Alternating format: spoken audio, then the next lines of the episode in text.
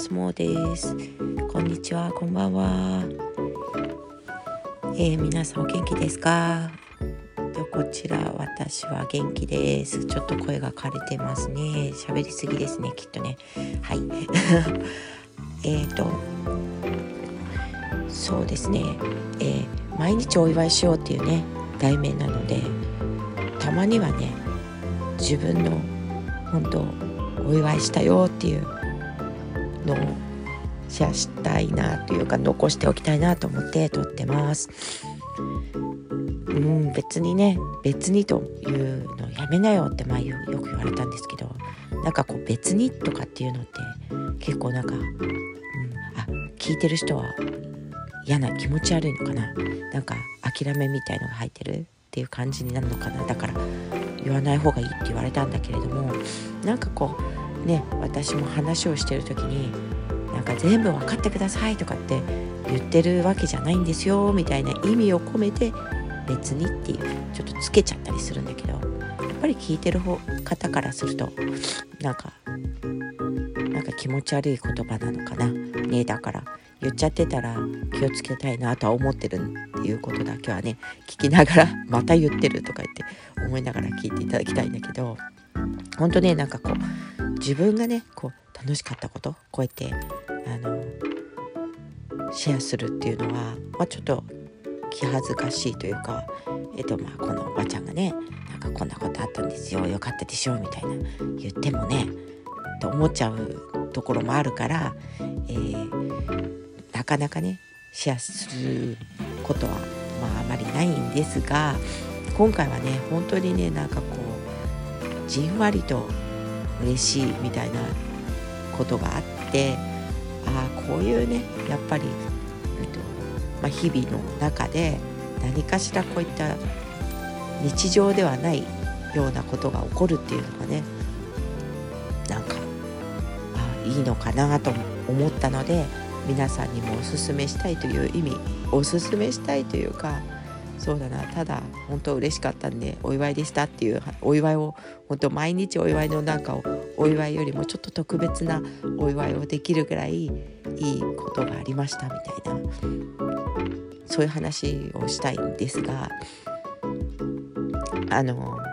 そうだな。あの私が思ってる毎日お祝いしようっていうのはそもそも本当に基本的に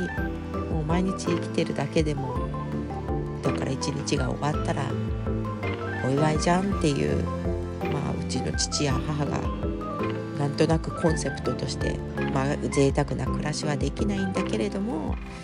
えー、もう生きてるだけでいいじゃんって言って無事にみんな一日が終わってよかったね。もうお祝いだねっていう意味で、えー、と使ってる言葉なんですけれどもでも本当にねあのそれの反対を考えればもうね世界中の中でもう生きてるのも大変な方とかも状況的にねいるわけなんで、えーと、もうほんと生きてたら生きてたらもう儲けものみたいなことを言う方とかもいると思うんだけどそうそういうふうにちょっと思っているので、えたまたまなんかちょっと自分の中で盛り上がるいいことがあった時っていうのもなんとなくまあいつもお祝いって感じがあるからまあまあちょっとラッキーだったなみたいな感じで済ますことが多いんですが今回は何て言うのかなしんとこんな熱狂的にどうのこうのではないんですけどいつもこうオンライン界隈で、まあ、私が一番推したいしている、えー、あのこの自分のコミュニティの中の方ではなくてねつもこう、えー、ラジオとか聞かせてもらったりとかあとはまあ超相対性理論で話を聞いたりとかするっていうねあのタクラムラジオの渡辺幸太郎さんに、まあ、リアルで会えたというそういうこうお祝い事みたいなことがお祝いしちゃえるようなことが起こったということなんですけどやっぱり思ってる期間が長いのでちょっともう照れくさくてですねでタクラムレラジオを聞いてもう必ずねあのラジオでえ、ー、となんか感想とかツイートしてくださいねとかっておっしゃるのでまあ大したツイートじゃないんですけど感想をあのハッシュタグねタクラム813ってつけて、えーと、ツイートを結構ずっとしてたんですよね。そしたら本当このオンラインすごいんだよっていう話をいつもオンラインのねお付き合いってすごいっていうことをお伝えしてるんですけどいやそれで拾っていただくいただいてで私の何て言うのツイートでこう「モーさんっていう人が」みたいな感じであの何回かねあのラジオの初めの冒頭の部分であのご紹介いただいたりとかしてなんかもう私は昔からこうラジオとか聞くタイプではなくってそこでお便りね出したりとかしたこともないしそこで読まれたこともないのであのすごい感動したんですよねやっぱりででその部分ってえーと、ゲストとかが来たりとか一人語りされるメインのお話の部分はアーカイブに残るんですけどそのラジオの冒頭の部分とあと,、えーと、タクラムラジオの中のこうあのブックマークタクラムブックラマークっていうところがあってあの孝太郎さんがあの本のね、えーと本をあのご紹介するセクションとあのコーナーとあと最後のねこういう今日はこう話して僕はこう思いましたよこんな感じですねみたいなまとめの部分ねエンディングの部分は残らないんですよアーカイブに。でもうその部分が結構めちゃくちゃ好きなので、ラジコであ木曜日のね日本時間の2時から3時なんだけどそれその時間にはリアルで聞けないんだけどラジコで聞けるんでね。でも1週間以内に聞かなきゃいけないからまあ、ついついそっちをテストノーツも必ず聞くようにはしててでどうしても1時間全部聞けない時はもうアーカイブの部で残る部分は飛ばして最後だけ聞くとかそういうこともしたりしてるんですけどとにかくまあそうですね。孝太郎さんのえ方とかは、まあ、なんていうかな物事の捉え方とかがめちゃくちゃ好きであの自分ではそういうふうに捉えないなみたいなことをこうあの伝えてくれるのであの面白いんですよね。それでまあこういうのファンっていうんだよねきっとね本当に好きなんですよね。であのね私もちろん古典ラジオも大好きだし、えっと、もちろんあのその樋口塾の日本一のポッドキャスター樋口さんの番組全部好きだし「ギチの完全人間ランド」とかもなんかこうエンターテインメントだよね。私にとってはねなんかこう楽しませていただいてるし参加型エンターテインメントって感じ。なんか参加させていただいてるしなんかあの楽しいですよね。だけどやっぱり、えーと、一番ファンだなって1番とかつけちゃうとするとやっぱりこの「タクラムラジオ」が一番私が聞いてるかな。聞いてると思います自分の中でねあので全部聞けてるわけじゃないんだけどね一番聞いてるんですよね。で孝太郎さんはねなんかねなんでそんなファンになったかっていうのを前も話したかもしれないんですけどあのコンテクストデザインっていう本を書かれていてそれがまたすごくおしゃれな本なんでね皆さんも見ていただきたいんだけどあの今までねやっぱり孝太郎さんが言っておっしゃってることの中で私が一番、うん、印象に残ってるというかこういうことがやっぱり、うん自分の中でもできるようになると嬉しいなとか思ったりすることがあの受け手がね解釈をしていいんじゃないかっていう何かを発信したりとかした時に。だからあのタクラムとかっていうのはあのアート系とかデザインファームなんだけどデザインする方があ受け手にその解釈を求めてもいいんじゃないかっていうようなね。私はそうそういうこと。で私たちは自分はデザイナーとかではないんだけどこう私とかがアクションを起こしたことに対してもう自分はここまでやるけどこれはもうあとは相手にお任せしようっていうのっていうのは、まあ、人間関係もそうなんだけどそういう言葉のキャッチボールとかも受け手に受け手のその受け手のなんかキャパみたいなものも当然期待するわけではないんだけど自分ばっかりがねあのややればとか話せばとかっていうことではなくてこっちがまあ精一杯やってそれを受け手のこうコミュニケーションする相手のとかの、あの取り次第ででそれがまたそのキャッチボールみたいになって何かになるみたいなそういうのをちょっとイメージしていてそういうそれが一つですね。あとはあのその中で弱い文脈っていう私たちの立場的なことだと思うんだけどこう強いね文脈だけがこう世の中で認められるというかことが往々にしてあってでもそれはもしかしたらまあ第二次世界大戦とかの後で私たちのね誰か太い太いとか強い何かが動いてくれないとそこう崩れて落ちてしまうこうアメアメリカじゃない日本とかだったらね。だからそういうものが、まあ、いろんな国の中でもあったからそういうのにこう、押されてというか引っ張られていかないといけないっていうそういう時代だったのかなとも思うんだけれども。でも今はねそれぞれの人がそれぞれそれが弱かろうが弱いって、うん、あなたの文脈弱いですねみたいな感じじゃなくてまあいろんな人がそれぞれの人がねあのちょっとずつ影響力を持って、えーと、毎日が進んでいってると思うので例えば孤独になってる気持ちになってる人とかがいたらいやもうそれすらもなんかこう弱い文脈でなんかこう何かねこう発信とかその方がもし何もしなかったとしてももしかしたら周りにいる少しの人たちに影響を与えてるかもしれないしとかだかそういうちょっと想像をねできるようになったしあとは自分も、えーと、大した人間ではないってずっと思ってきたしまあそこまで頑張ったってどこまで頑張ったらいいのかなあのただの主婦でとかただのママでとかあのただの女の人でとかこれからどうやって生きていくのかなとか思った時ももう本当にちっぽけだからなんか諦め別にそんなにほら別に出たでしょ？別にそんなに頑張る必要ないんじゃないかなとかね。目標ないなとかね。そう言って思ってきた時にこの弱い文脈さえも何て言うの？意味がある。意味があるっていうわけじゃないんだけど営みなんだよって捉えた時にえっとあこれから自分でね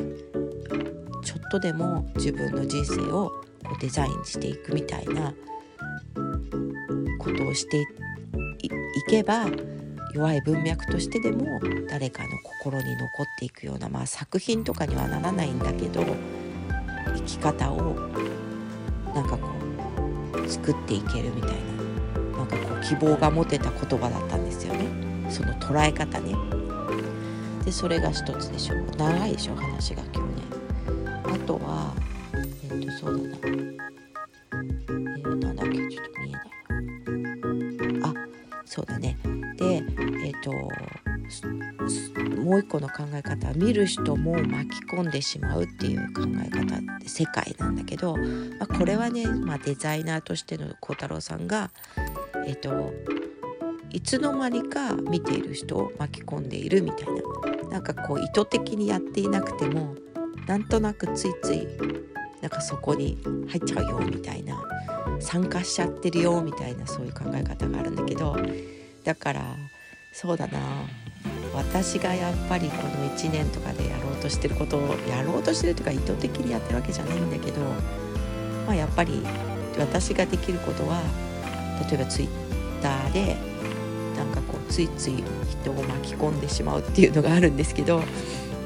それもただの世界だったりとか、まあ、そんな巻き込まれたくないみたいな人いるんだけど巻き込んやれいつの間にか巻き込まれちゃったみたいな。それで後からねなんかあれモーさんがさみたいなモーさんに言われたからみたいな感じになってるんですけどそれってなんかこうやっぱりねその小太郎さんのラジオをいつも聞いてる中であなんとなく例えば私が勝手に発信してるだけではなくて発信？とかまあポッドキャストもこうやっていろいろ話はしてるけどその中で、まあ、大した人間人間じゃない人数ではないんだけどあのフォロワーがね何千人とかっていう巻き込み方をしてるわけではないんだけどまあ普段ね通常毎日会ってたりする本当になんか生活の中で会う方たちなんかよりは人数的にもうありえないぐらいの方たちとコミュニケーションをこう毎日のように取らせていただけるのはまあ本当に SNS のおかげなんですけどその何て言うのかな私がこうやってなんかちょろっとや言ったことに対してこう皆さんが反応してくださるでしょ？でその反応してくださることからなんとなくこう私の中ではこうこういうことあったらいいなみたいなことがあるとこうなんかついついみんなが巻き込まれてきてくれるみたいな。だからすごいそれが昔は自分がリーダーシップを取って全部やっていかなきゃいけないとかっていうちょっと結構プレッシャーじゃないんだけどなんかこういう老いみたいないや私がやらなきゃとかいうのがあったんだけどだからそうじゃなくってなんかいつの間にかみんなが巻き込んでて勝手になんかこう私すらも巻き込むように逆になってくれてるっていうかなんかこう私も巻き込まれちゃってたみたいな。で巻きいい巻き込まれね。それは悪いじゃ悪い方じゃなくてね。だからねそういう考え方がねなんかこうやってあるんですよね。それでもうだからもう私の本当ねなんかこうなんかちょっとだけやっぱね人生変えてくれてる人なんですよね。小太郎さんって。だからあの皆さんねやっぱりかっこいいとかっこいいあの王子様みたいだしね。あのあの仕草とかも話し方とかもこうなんか品があって本当にデザイナーキスなんだなとか思ってなんですけど、まあ、私は本当にねその、うん、なんか世界の見方を変えてくれた人なんですよね。だからすごく本当にこれからもなんかこう小田さんとかおっしゃってることとかをなんかこういつも聞いていたなみたいな。ごい心地いいのででそういう風ななんかこうキャピキャピの何て言うのかな。あのあれじゃないんですよっていうのを ご説明申し上げたかったっていうのはあるんだけどでもとにかく本当にえっとツイッターとかのおかげで、えー、途中でねなんか小太郎さんが私のことフォローしてくださったりとかつい数日前もなんかこうそうだな。あのインスタグラムも一応ちょっとだけやってるのはなんか皆さんもたくさんねあの写真とか綺麗な写真とか載っけてらっしゃるからちょっと最近ね自分もやり始めて見てるんですけどそれででそれをやり始めてたらなんかこうストーリーというところに孝太郎さんがこのウクライナ支援のためにえっとコンテキストデザインとかの中にも出ているえっと砂時計ね意味を持ったない砂時計っていうのがのことがあるんですけど人によって使い方も、ね、考えられるというのがあってそのそれで欲しいなって本読んだ時に思ってたんだけど売ってないんですよ。売ってなかったの。そしたらそのウクライナ支援のためのあのテンギングプレイスっていうのがあってそこでね出展されてたんですよねそれを。でもそれもインスタのおかげでこうすぐポチってして、ね、購入させていただいたのが、まあ、先週先々週かなんですけどでだからオンラインのそのねなんかタイミングもあるんだけどね。であのでそれ青い色の砂ででこれからどうやって使うかなとか考えるのももうなんかこうワクワクしてるんだけどでそれでつながれてでそういうのでやり取りさせていただいてでちょっと厚かましいかと思ったんだけどそれって2点しか出展されてなくて1個目をなんかこうまだ、えっと、多分購入者が見つかってなかったっていうこともあってインスタのそのストーリーズに上げてたっていうのがあると思ってあの購入させていただきましたよって一言こうあのお知らせしたんですよね。そしたらあのお返事もねいただいたりとかしてでそしたらあのそのうちフォローもしていただいててなんかこうなんかもう別にそれでこれからね深く付き合っていくとかじゃないんだけど、まあ、こういう風にあの何て言うのかな考え方をすごい尊敬しているとかそういった方とねこうやってちょっとでもつながれるっていうのはすごいもう本当に嬉しいことだなと思ってまあ本当ね古典ラジオのパーソナリティの皆さんともあのその古典コミュニティとかに入れていただいてすごくもう前名前ね本名は言ってないですけどこう怠け者のモーさんってことでシンガポールにいてとかいうのをこう知っていただいてるっていうねなんかそういうつながりとかも本当オンラインだからできることであの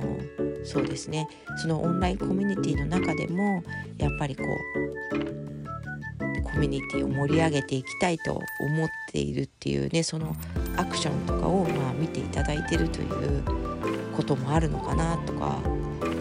あの古典ラジオをどのぐらい好きかっていうこともちゃんと発信しているとねそれをキャッチしてくださるのでまあ好きっていうこととかはなんか別に嫌な思いをさせるわけではないと思うんだよね。そのこちらはこのぐらい好きですよ。とかこのぐらいなんか聞いてますよとかっていうのってね。だからそれをどう表現するかはそれぞれだと思うんだけど私はこうちょろちょろそういうのを表こうアウトプットしてるとそれをこう伝えられちゃうみたいな。昔のアイドルとかにだったら難しかったことがこうね自分の好きなポッドキャスターの方にもちょっとだけこうそこちらの存在リスナーとしての存在をねあの分かってもらえるみたいな。本当ラジオとか昔もね多分そうだったと思うんだけどたくさんお手紙お便り出してる人はこのパーソナリティにもこうレコグナイズされるっていうレコグナイズっていうのはだから認識されるみたいなね分かってもらえる。あリスナーのなんとかさんっていう人がいつも書いてくれるんだよってあると思うんだそういうねなんかつながりが簡単にできちゃうっていうのが前もう手紙とかだとほらおはがきとかも手書きとかも絶対無理なんですよけど私なんかはね今だとツイッターでちょちょってやってハッシュタグつけとくと届いてきたりね拾っといていただいたりするから、まあ、そういうことで全然孝太郎さんへの孝太郎さんと会ったよって話もしないまま20分が過ぎてるんですけど。まあたまにはいいですかね。ダラダラとこういうのも。でそうですね、えー、どうどうやってリアルで会いに行ったのかっていうことなんですけど、えっと、なんだっけ、えっと、いるのかな。あれじゃないえっとですね。役に立たないかもしれないだったっけ。名前。とにかくねラムラジオの中でえっと島幸太郎さん違う島光一郎さんっていうねあの博報堂ケトルという会社のクリエイティブダイレクター今 CEO って書いてなかったかな。その方とあの孝太郎さんが、えーと、お話ししてる会があるんですけどそこであのこんな面白い話ができるからあの私僕たち読書会やりたいですよねっていう話が盛り上がってでそれが実際実施されたのがこの先々月の1回目で今月の2回目で7月の3回目って言って3回シリーズでねえっ、ー、と青山の、えーと、何？ブックセンター青山ブックセンターで主催でで開催しててでそれはオンラインでね私投資券買ってあったんでまさかねリアルでそれに行けると全然思ってなかったんで。で大体ああいうのっていうのは PTX とかで買うとまあ私も日付とか全然忘れちゃってて。でまあ23日前ぐらいとかにもう少しであのウェブダーの登録しといてくださいみたいな感じで来るからそれで思い出すんで日にちとか全然覚えてなかったんですけどたまたま今回このねあの母のことをちょっと面倒見たいというね、今までも随分長く来れてないのでなるべくちょっと母と時間を過ごしたいっていうことがあってあの帰ってくるタイミングでちょうどねその週末週末だとねちょっと預かっていただくのが預かっていただきやすいのでだからちょうどよかったなと思って預かってっていうのはあの介護施設にねで、まあ、私がいない時はほとんど介護施設に今はあの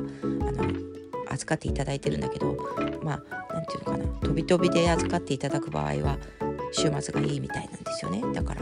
それもちょうどいいしあの週末にちょっとちょうどねその読書会だったんですよ。もうちょっともうほんとそれあっちもほんとぴったりだった時にああもうなんかめちゃくちゃ嬉しいとかって思ったんですけどよかったなと思って。でその予定がで私も一人で行くのも困るなって思ってたんですけどで「タクラジオ」をあの古典コミュニティとか樋口塾のね仲間の中で結構ツイッター上でいつも話してるのがあの束の間さんなんですけど皆さんのよく知ってる。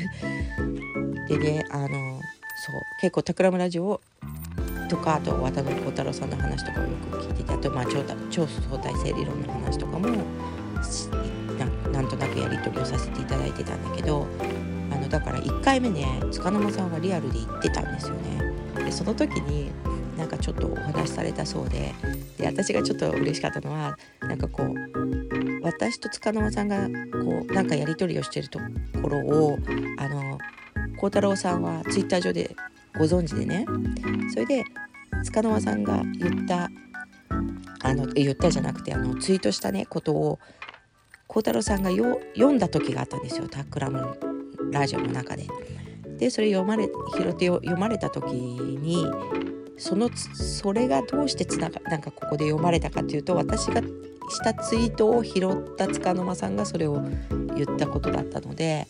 あの私のこともあの辺でなんかつながってますよねみたいな感じで覚えててくださってて、まあ、それ覚え方としてはもちろん方面とかわからないので怠け者のモーさんなんですけど あの怠け者のアイコンのね。でもこういうちっちゃいこと細かいことですけど嬉しいんですよね。こうやって覚えててくれたりとか認識されるっていうのはね。それでまあ話を出してくれた塚友さんにもありがとうって思うんですけど ありがとうございます。でで今回行くということで行った時にあのまあ認識していただいてるっていうことを知ってたのでめちゃくちゃ緊張してでもうちょっとあの一緒に行ってくださる方を、まあ、募集募集というわけじゃないですけどあのお声かけさせていただいてたらあのまあこれ聞いてくださってるのは樋口塾の方だと思うが多いと思うのでね後でこの今話に出す方たちのポッドキャストは下に貼っときますけれどもあの中ちゃんのねあの富士山が一緒に行き,、たいですっておっしゃってくれてで塚の間さんは投資券を多分ってるから来るということででで4人でね行ってででもあの私が緊張してるねとかいうこと、まあ、自分的には、まあ、緊張してるんですけどそれをわからないですよねあんまり。で中ちゃんにからかわれてからかわれながら 行ったんですけど。であのどうしようどうしようって言ってどこに座るそしたら中ちゃんがすかさず「え？モーさんがどういう、ね、感じだかは多分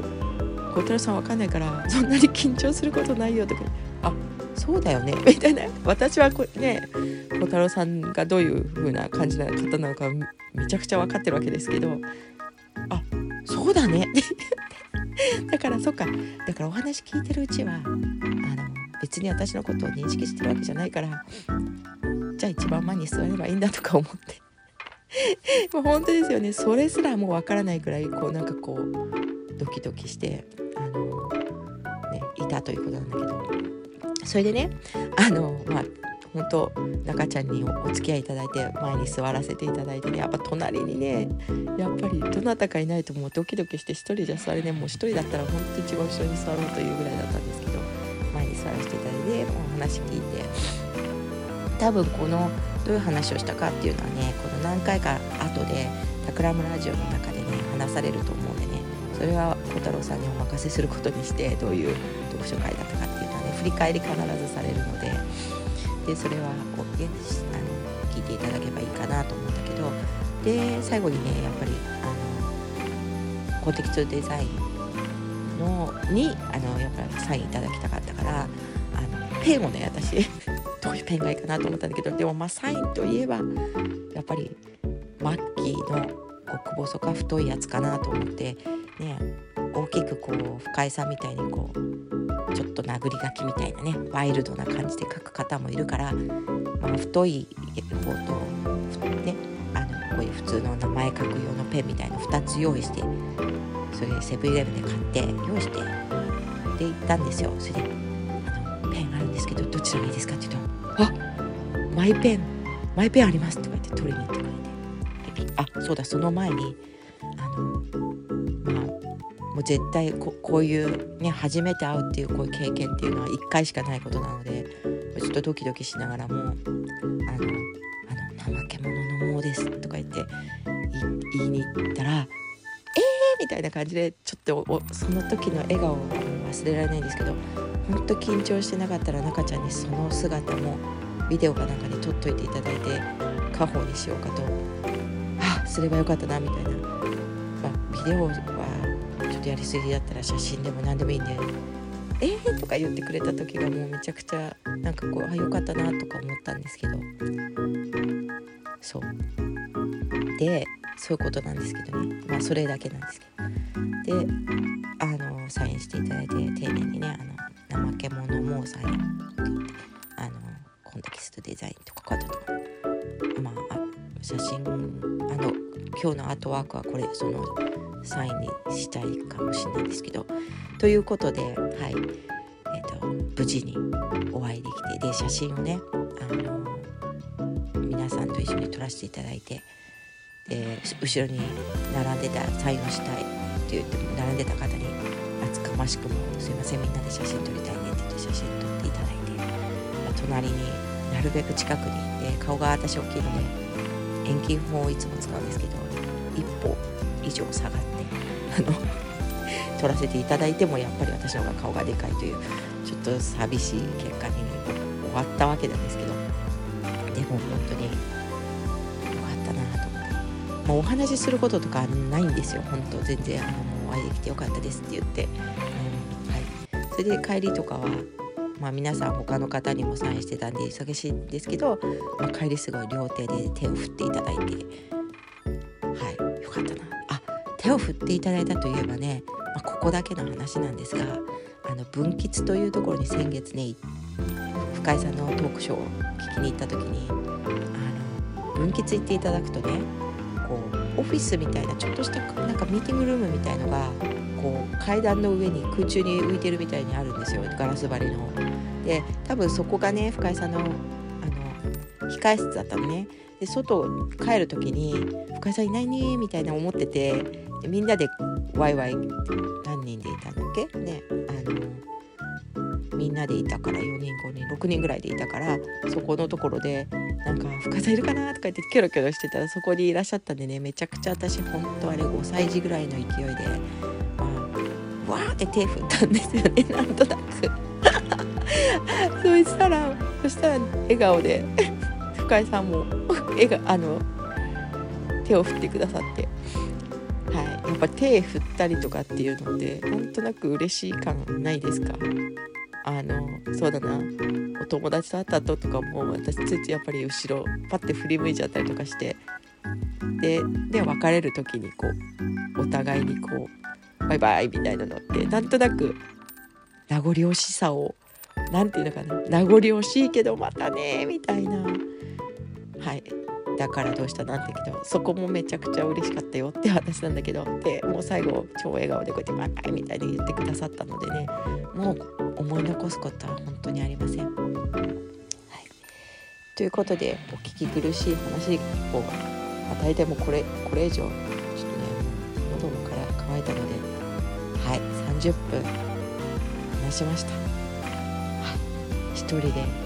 孝太郎さんのことだけをこんなに話して結構今幸せ感が上がっているのが怖いですけど。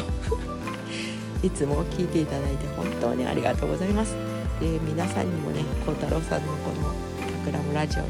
を聞いていただいたり超相対性理論はあれはこう最後よもう少しあの付け加えておくとクラブハウスでがなんかこう盛り上がってきた時に荒木さんと幸太郎さんと深井さんが土曜日の朝9時とかに、えっと、1時間ぐらいの、えっと、こうフリートークみたいなのを雑談をやったんですよ。